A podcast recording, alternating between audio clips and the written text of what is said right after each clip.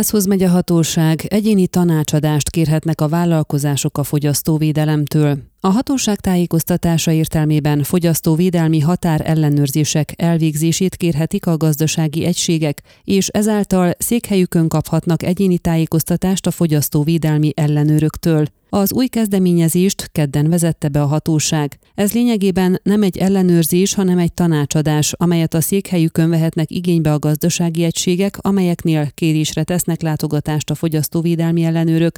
Tudtuk meg Laurenciu Moldovántól, a Fogyasztóvédelmi Felügyelőség Hargita megyei kirendeltségének a vezetőjétől. Ha ők bejönnek hozzánk, mi az irodából nem tudhatjuk, nem tudjuk megmondani, hogy milyen problémák lehetnek abban az egységben, de ha kimegyünk, akkor látjuk, hogy nem inoxból van a kagyló, vagy a hűtőszekrény nem megfelelő arra, amit tárolnak benne, más típusúra van szükség. Ez nem ellenőrzés, hanem helyszíni tanácsadás, tehát ha hiányosságokat tapasztalunk, akkor nem bírságolunk, hanem elmondjuk, hogy min kellene változtatni. Szerintem ez egy korrekt és helyes dolog, amire eddig nem volt lehetőség a fogyasztóvédelemnél, fogalmazott a megyei Fogyasztóvédelmi Felügyelőség vezetője. A helyszíni tanácsadást a gazdasági egységeknek kérelmezniük kell a fogyasztóvédelemnél, ezt követően látogatják meg a hatóság munkatársai, de nem váratlanul toppannak be, előzetesen értesítik az egység vezetőjét a látogatás időpontjáról. A helyszínen tapasztaltakat írásba is foglalják és tájékoztatják a kereskedelmi vagy termelő egység képviselőit az esetleges hiányosságokról,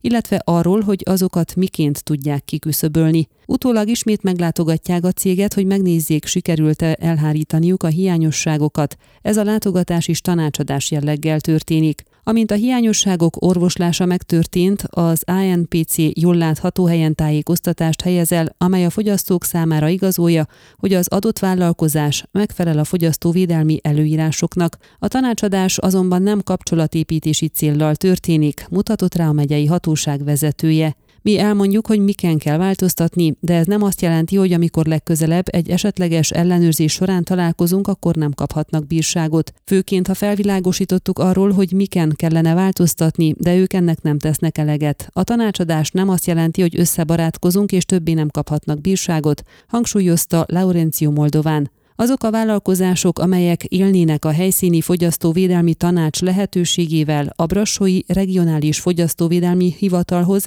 illetve a Hargita megyei Fogyasztóvédelmi Felügyelőséghez küldhetnek erre vonatkozó kérést, a crpc brasov kukac ampc.ro, illetve a reklamáci.hargita kukac ampc.ro e-mail címekre. A kérelemnek tartalmaznia kell a gazdasági egység azonosító adatait, a cég nevét, a székhelye és összes munkapontja címét, beleírtva a raktárakat is, valamint az általuk végzett tevékenységet. További információkat a megyei fogyasztóvédelmi felügyelőség telefonszámát a 0266 311 702-t felhívva kaphatnak az érdeklődők. Ön a Székelyhon aktuális podcastjét hallgatta. Amennyiben nem akar lemaradni a régió életéről a jövőben sem, akkor iratkozzon fel a csatornára, vagy keresse podcast műsorainkat a székelyhon.pro portálon.